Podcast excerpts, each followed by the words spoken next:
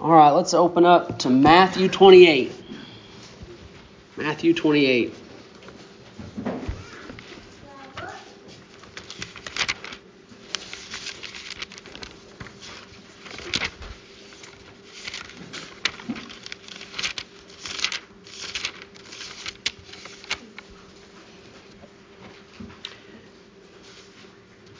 The sermon today is kind of like vegetable soup. Got a little bit here, a little bit there, and we're to kind of throw it all in. And, uh, you know, when you do that, you're kind of, uh, is it to come out? Well, Lord willing, we look at all this together this morning. Acts 2 that we've already read, Matthew 28, and we'll, we'll look at Romans 6 as well. And I pray that the Lord bless uh, the preaching of His word this morning. I'm going to read Matthew 28 We'll start in 16 and read through the end of the chapter, just uh, four or five verses there. I'll read and then a short prayer to follow. Matthew 28, verse 16. Now the eleven disciples went to Galilee, to the mountain to which Jesus had directed them. And when they saw him, they worshipped him, but some doubted.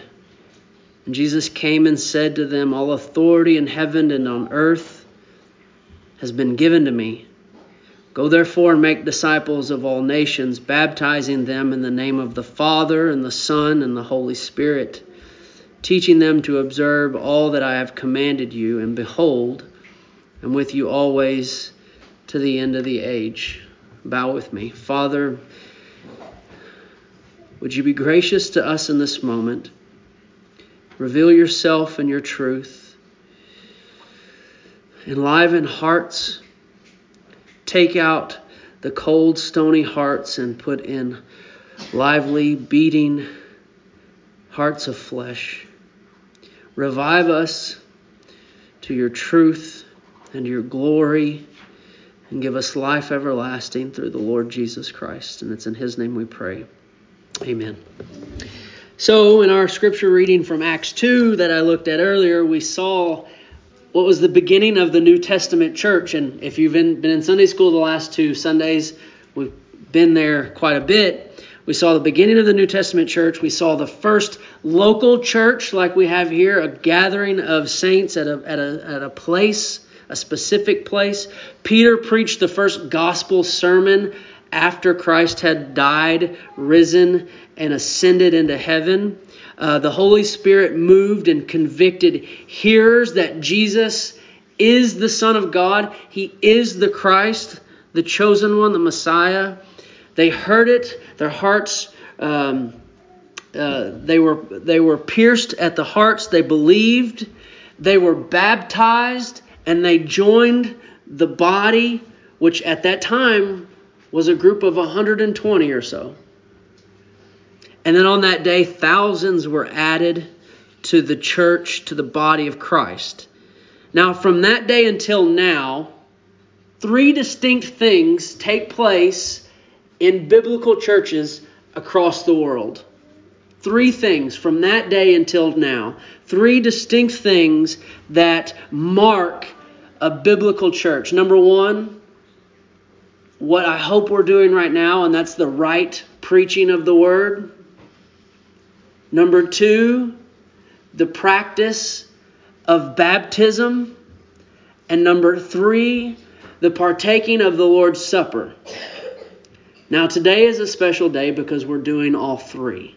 It doesn't always happen this way. It's not happened since we've been here the last year or so. We are acting in the full capacity of a biblical church today. Today is very special. So we're going to step out of Hebrews and we're going to look and focus on baptism in a very broad sense. In a very broad sense. And what I want you to have in the back of your mind as we talk about this is your baptism.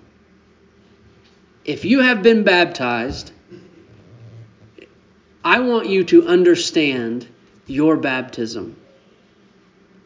I want you to know why, how, when, and what?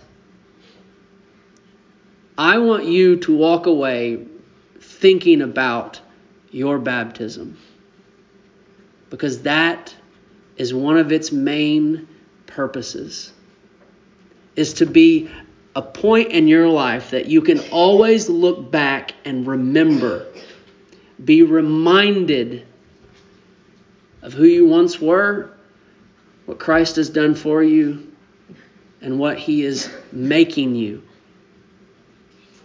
so that's the things we're going to talk about understanding your baptism Who's baptized? When are you baptized? Why are you baptized? And what is it telling us? All right, so we start in Matthew 28. We're going to look in Acts a couple times. We're going to look in Romans, and if we get to it, First Corinthians. So let's begin with the easier ones. Who is baptized? Of course, you know I, I made this one difficult, actually. Um, who is baptized? Look at Matthew 28, verse 19, and tell me who is baptized? Go therefore and make disciples of all nations. But before we answer that question, look at verse 16 and see who he is speaking to the 11 disciples. He tells the 11 disciples, Go therefore and make disciples of all the nations. What is the next thing? Baptizing them in the name of the Father, the Son, and the Holy Spirit. Okay, the simple answer who is to be baptized? Disciples. Disciples are to be baptized. Now, hang with me for a second or a few minutes because there's a concern. There's a concern that I have and many others have that we or people call themselves Christians, but they aren't actually disciples. You can call yourself a Christian and not be an actual disciple. Do you know what that is that might look like? A certain person in the Bible who I heard someone say it. Judas. This is my concern in this moment as we understand who is baptized. When we talk about disciples being baptized, that to call yourself a Christian isn't necessarily good enough. But I want you to know if you are a disciple, a disciple of Jesus. Because a disciple of Jesus is, guess what? A Christian. So let's think about this for just a second. Here's how I want to define who a disciple is, what they look like, what they do. Three things they trust Jesus, they follow Jesus, they learn from Jesus, and when you put all of these together, guess what happens? They are becoming like Jesus. I cannot stress to you the importance of that statement. I cannot ex- uh, ex- express to you and stress to you enough that a disciple is one who is becoming like Jesus. If you are not becoming like Jesus, you're not trusting Him, you're not following Him, you're not learning from Him, you're not a Christian. I want us to make sure we realize this. That as someone today is going to be baptized, they're going to make a profession of faith and be baptized and will walk away calling themselves a Christian. But if that is the only thing that you have to point at to say that you are Christian, you are in trouble. Because a Christian is a life practice of trusting Jesus, following Jesus, and learning from Him. So let me just help you think about these three things really quickly. To trust in Jesus, we could also say, is to believe in Him. Not not to believe in him like you believe in Santa Claus, like he exists, but to trust and believe in who he is and what he does and what he does specifically for you, like you trust in a parachute. You depend upon it. Like you trust in a parent. But the magnitude of what you are trusting in Christ is infinitely greater than anything else that you can trust in. A disciple is one who believes in Jesus so much that he trusts or she trusts in him. And when you trust in that, you begin to live by that. And that's why one who trusts in Jesus builds their life on the words of Jesus. A disciple builds their lives on the words of Jesus. That's the first thing. The second thing is in trusting them, they have a desire to follow him, to follow him through life to where? Unto death, to eternity. Why? Because he is so trustworthy. Why does someone want to follow someone? Is because that person is so trustworthy. And infinitely more is Christ trustworthy than anyone that you know. He's the only one who knows how to get you out of this world alive, even through death. He's the only one. A disciple trusts Jesus, follows Jesus, and when you do those two things, you cannot help but to learn from him. And this is the definition of a disciple. I want you guys to understand this. A disciple, in its simplest form, is a learner. So, if we call ourselves Christian, yet we are not learning from Jesus, by definition, we cannot be disciples of Jesus. Which then, in connection, means we cannot claim the name of Christian. What, what is Christian? What is that word made of? Christ. If we are not be uh, if we're not learning from following and trusting Christ, then Christian is not our name, nor our label. Uh, I, I want us to look at Ephesians 4 because I want you to see the significance of learning. Ephesians 4, verse 17. If you have your Bibles, turn with me. If you don't, grab one in front of you in the pew and open it up to Ephesians 4. Coming to church without your Bible is like going to the dinner table without a, a knife and a fork. You need it. Bring your Bible.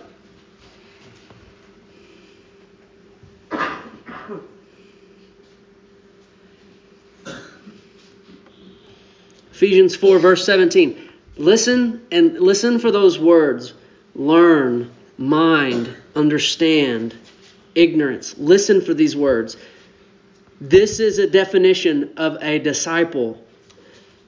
Now this I say and testify in the Lord that you must not that you must no longer walk as the Gentiles do in the futility of their minds. They are darkened in their understanding, alienated from the life of God because of the ignorance that is in them due to their hardness of heart. They've become callous and have given themselves up to sensualities, meaning you're guided by what you, what you sense. Greedy to practice every kind of impurity. Here it is. Listen, verse 20. But that is not the way you learned Christ. Assuming that you have heard about him and were taught in him as the truth is in Jesus, to put off your old self, which belongs to your former manner of life and is corrupt through deceitful desires, and to be renewed in the spirit of your minds and to put off the new self or to put on the new self created after the likeness of God in true righteousness and holiness and that's the summation of it all being made like Christ. A disciple trusts Jesus, follow Jesus, learns from Jesus, and all those things are becoming like Jesus. Put on the new self, created after the likeness of God in true righteousness and holiness. Where do you find true righteousness and holiness? But in Christ and Christ alone.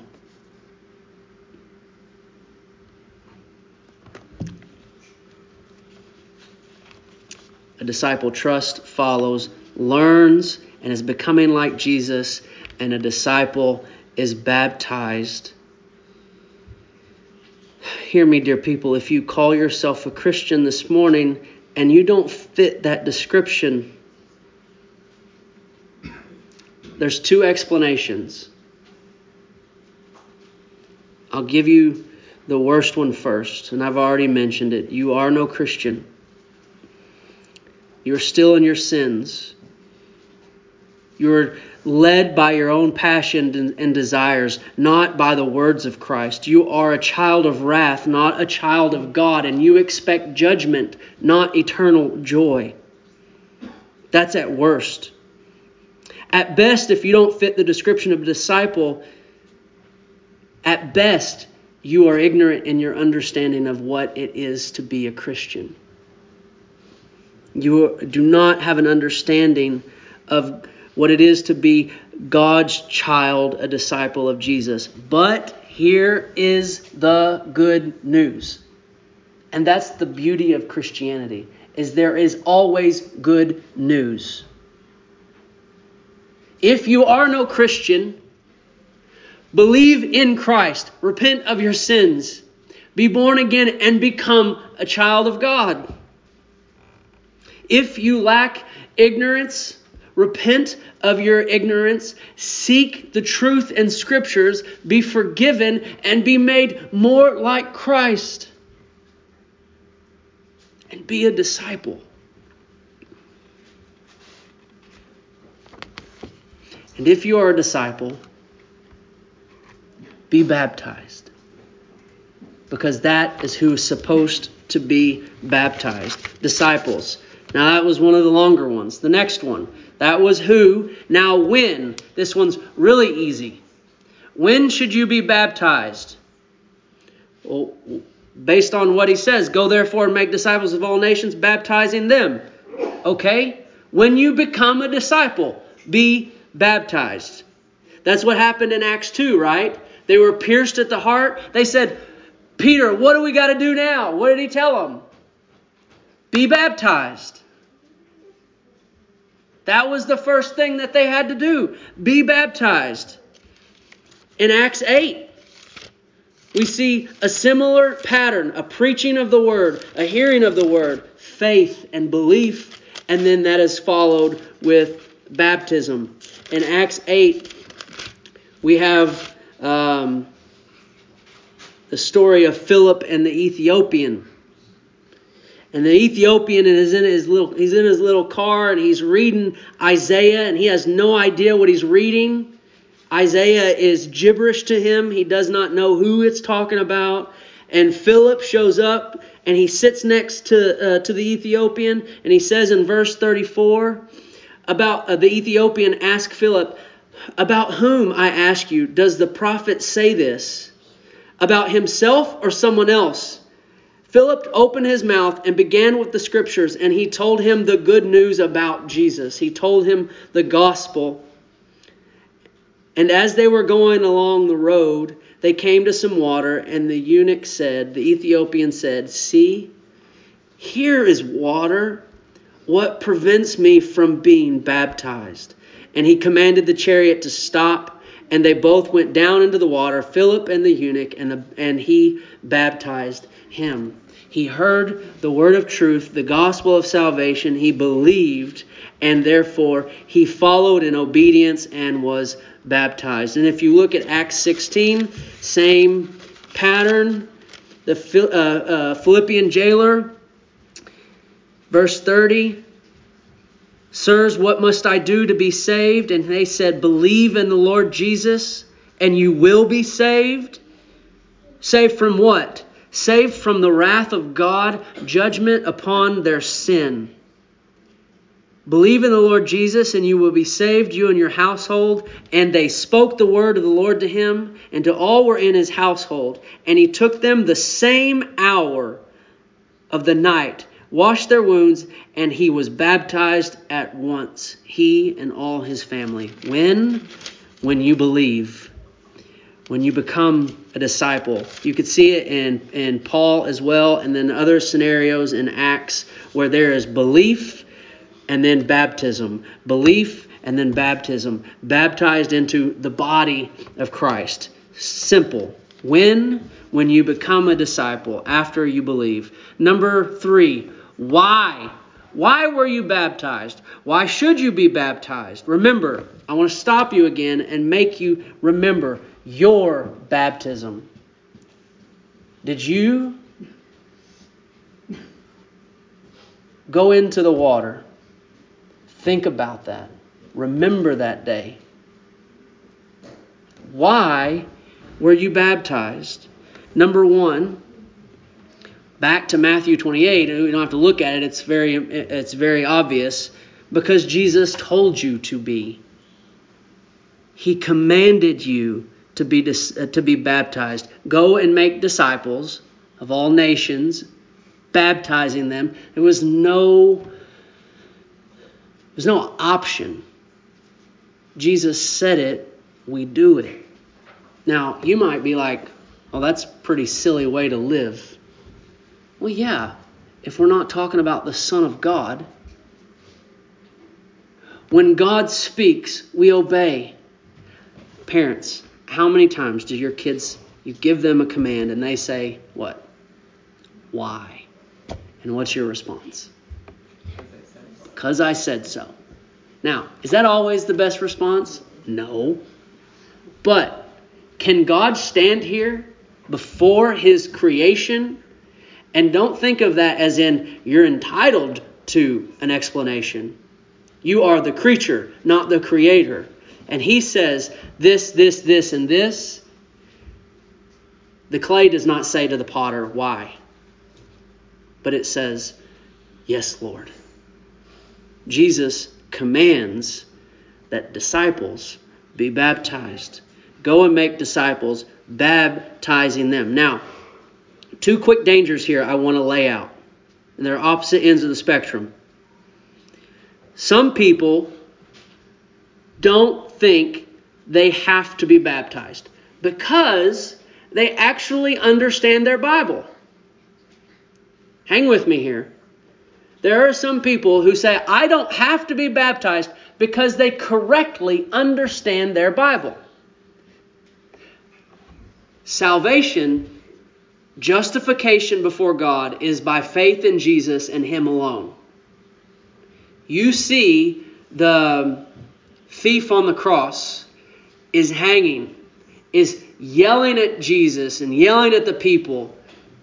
And then something happens, and he is convicted and convinced and believed that Jesus is the Son of God. Does he have it all figured out? No, he doesn't.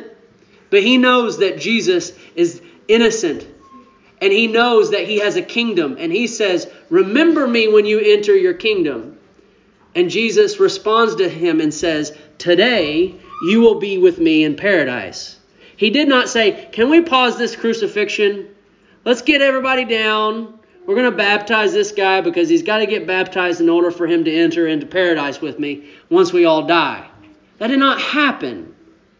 Salvation is not an act of works. It is not something that you are doing, but it is by grace through faith alone, so that you might not boast. It is a gift given to us. And so that person who truly understands that right doctrine of, of salvation will say, the thief didn't have to get baptized, so I don't have to get baptized. Well, you're wrong. He's wrong. That person's wrong. We, we, we spoke about it a little, a little bit this morning in Sunday school. Let's not forget the definition of a disciple. A disciple trusts Jesus, follows Jesus, learns from Jesus. And all of those things, you will find obedience to Jesus. And if He has commanded us to be baptized, it is essential for you. It is essential for you. And if you are unwilling to obey Jesus' simple command to be baptized, you might be showing that you are no disciple. The other danger here is for us to say, Yes, Jesus says I must be baptized. I believe I've been baptized. I'll see y'all in about six months. I don't need church. I don't need the Bible. I don't need, and you might not even be saying this out loud or in, in, in your head. You're just living a life because you think you've got assurance because you said you believe and you obeyed Jesus and got baptized. So you have a free pass to how you live because you obeyed Jesus in one thing. You're you're in just as much trouble as a person who is unwilling to get baptized because you're still in disobedience.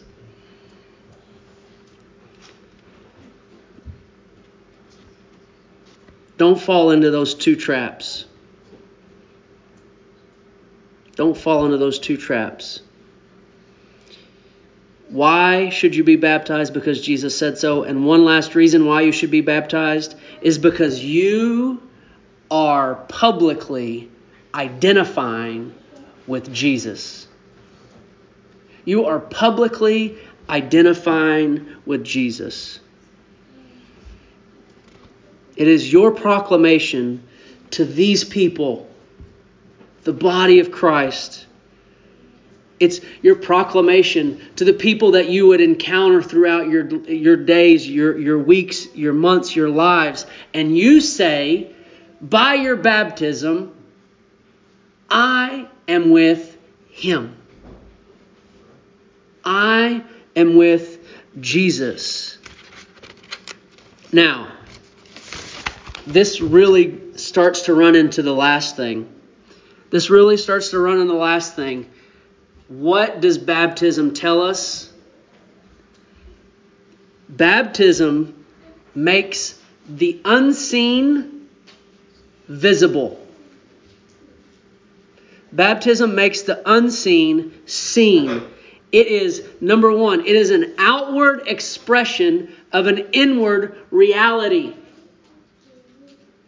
If you have cancer, no one knows it until you tell them, right? It's not something that you can see.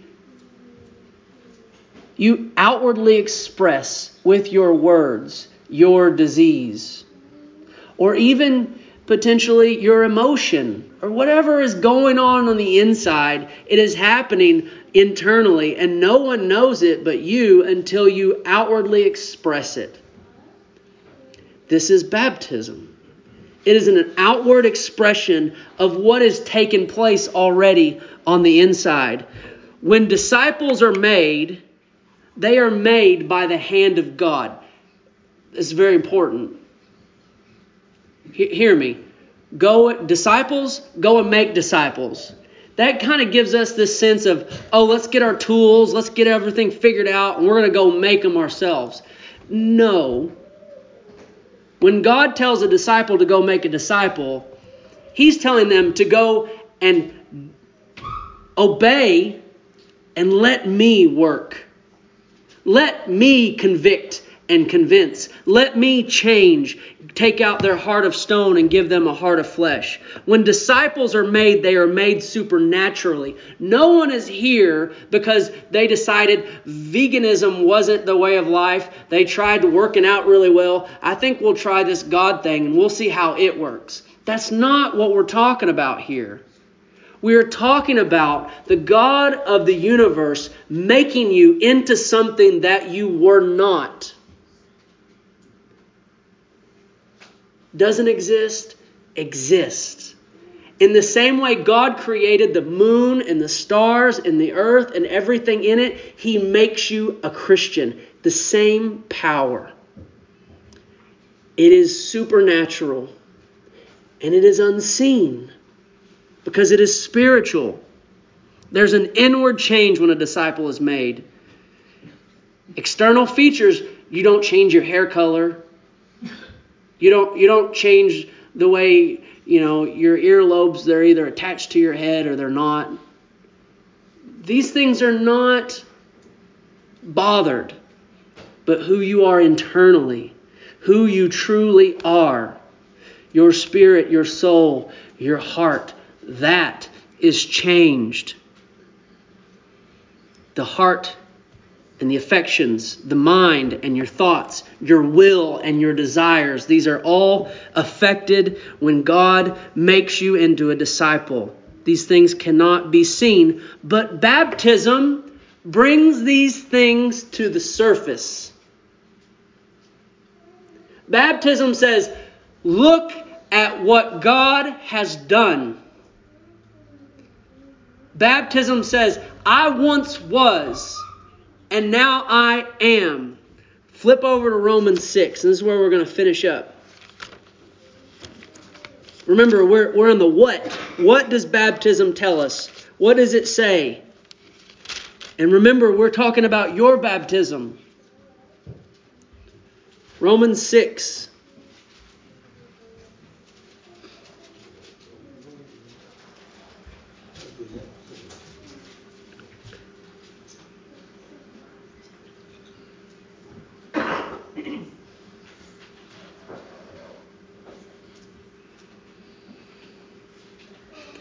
I want to preface this. I want to preface before I read this with this statement. Not are you, you're not just ch- changed when God makes you into a disciple. You're not just made different, like you've, you've become a better you. It is so true, you are changed a new heart, new mind, new will. But something, there's a reason why those things happen. And it's something that you cannot see.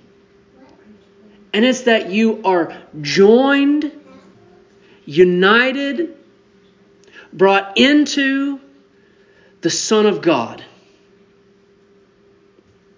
You are connected to Jesus Christ Himself.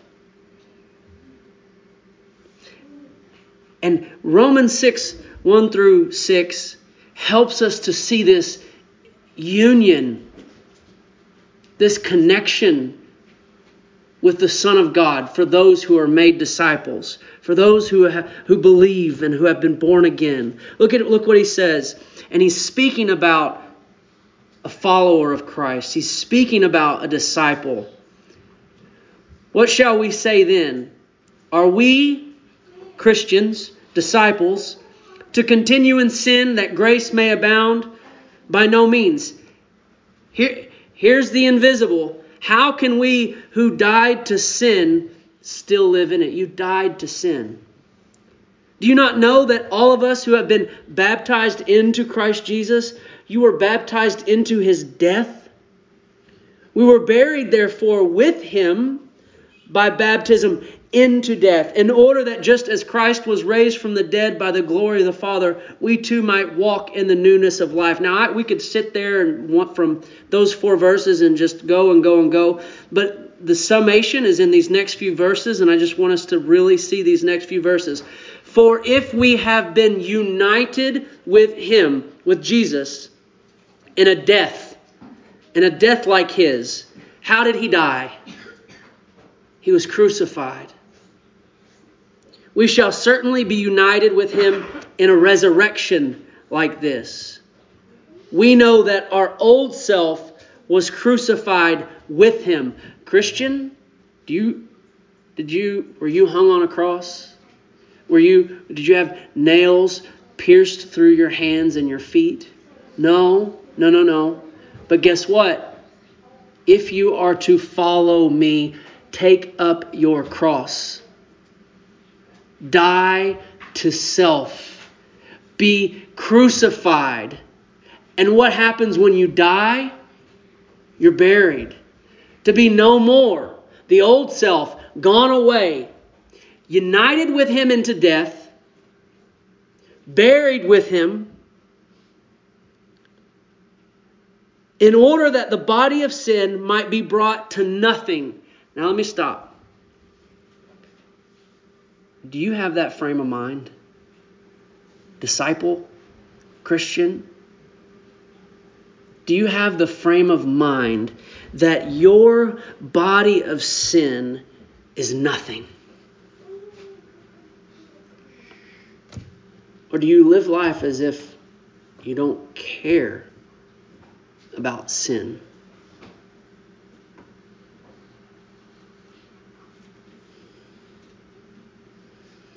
For one who has died with Christ has been set free from sin. If we still live in it, we will die. We will die not once, but twice. If you do not, if you are a disciple of Christ and you say you have a relationship with Christ, if your relationship with sin has not changed, you have no relationship with Christ. You evaluate, evaluate your love of Christ by looking at how much you hate your sin.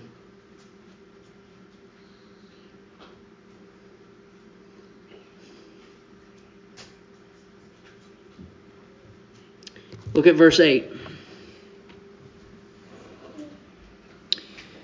It's not just enough that we die to sin, that we're united in his death, but if we have died with Christ, verse 8, we believe that we will also live with him.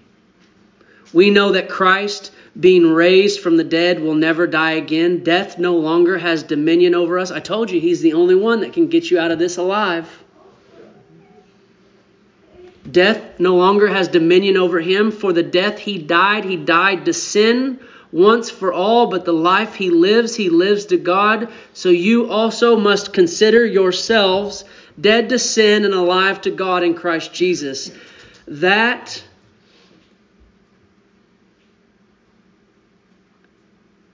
that sentence ought to bring conviction to your heart.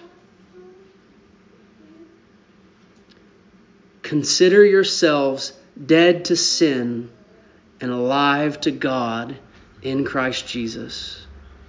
Back in verse 4, he says, We were buried, therefore, with him by baptism into death, in order that just as Christ was raised from the dead by the glory of the Father, we too might walk in newness of life. So we're going to go back You've been thinking about the day you were baptized. You've been thinking about that day you went in the water. What was it telling you? What did it tell others? What is it supposed to remind you of? When you went down into that water, it was telling you that you are united to Christ in his death, buried. It was crucified and we have buried it. And when that when they raised you out of that water, they didn't raise up that old body. They didn't raise up that sinful self.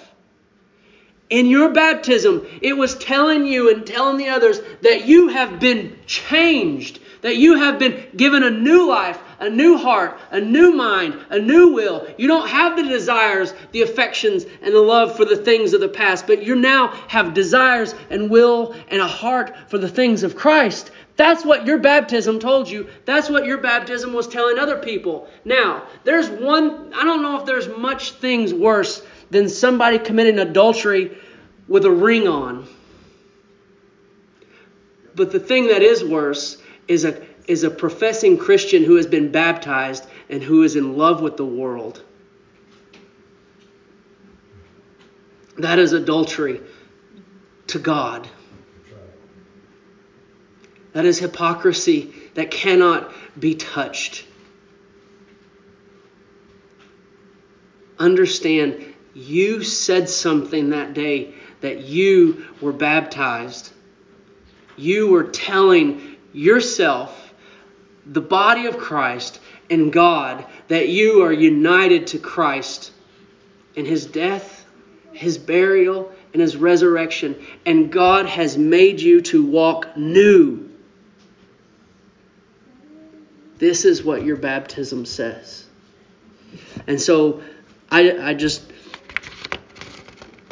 I want to ask you to remember your baptism today. I want you to think about it. I want you to be reminded of what it's what it says, why it happened. But I also want you to think about does your life is your life worthy of that which you said it was called to when you were baptized? Does your life live up to being raised from the dead? Does your life live up to pronouncing that you and your old self was crucified with Christ and it is no longer you who lives, but Christ who lives in you? Can you honestly tell others that it is not you who are alive, but it's Christ who lives in you?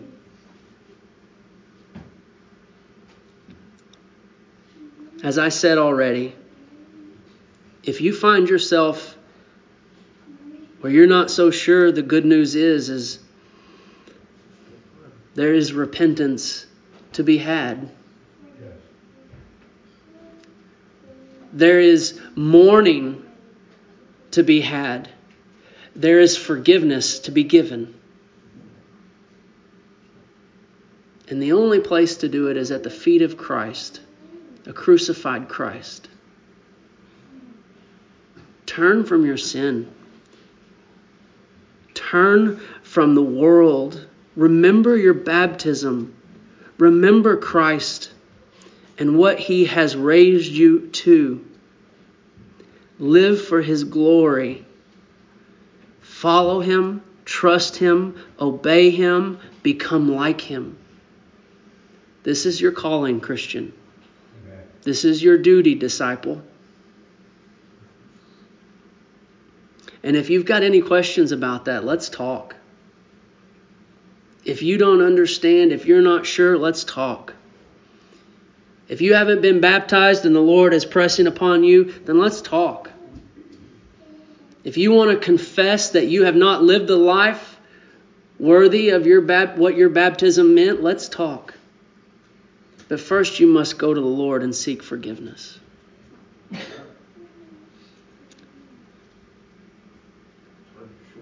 Let's go to the Lord in prayer.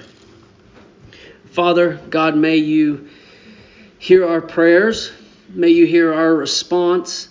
God, may you know our hearts. May you search us out and show us any, uh, any grievous ways in us. God, would you remind us of the forgiveness that we have in Christ? Would you remind us that even in our failures, we have Christ who is perfect, our great high priest.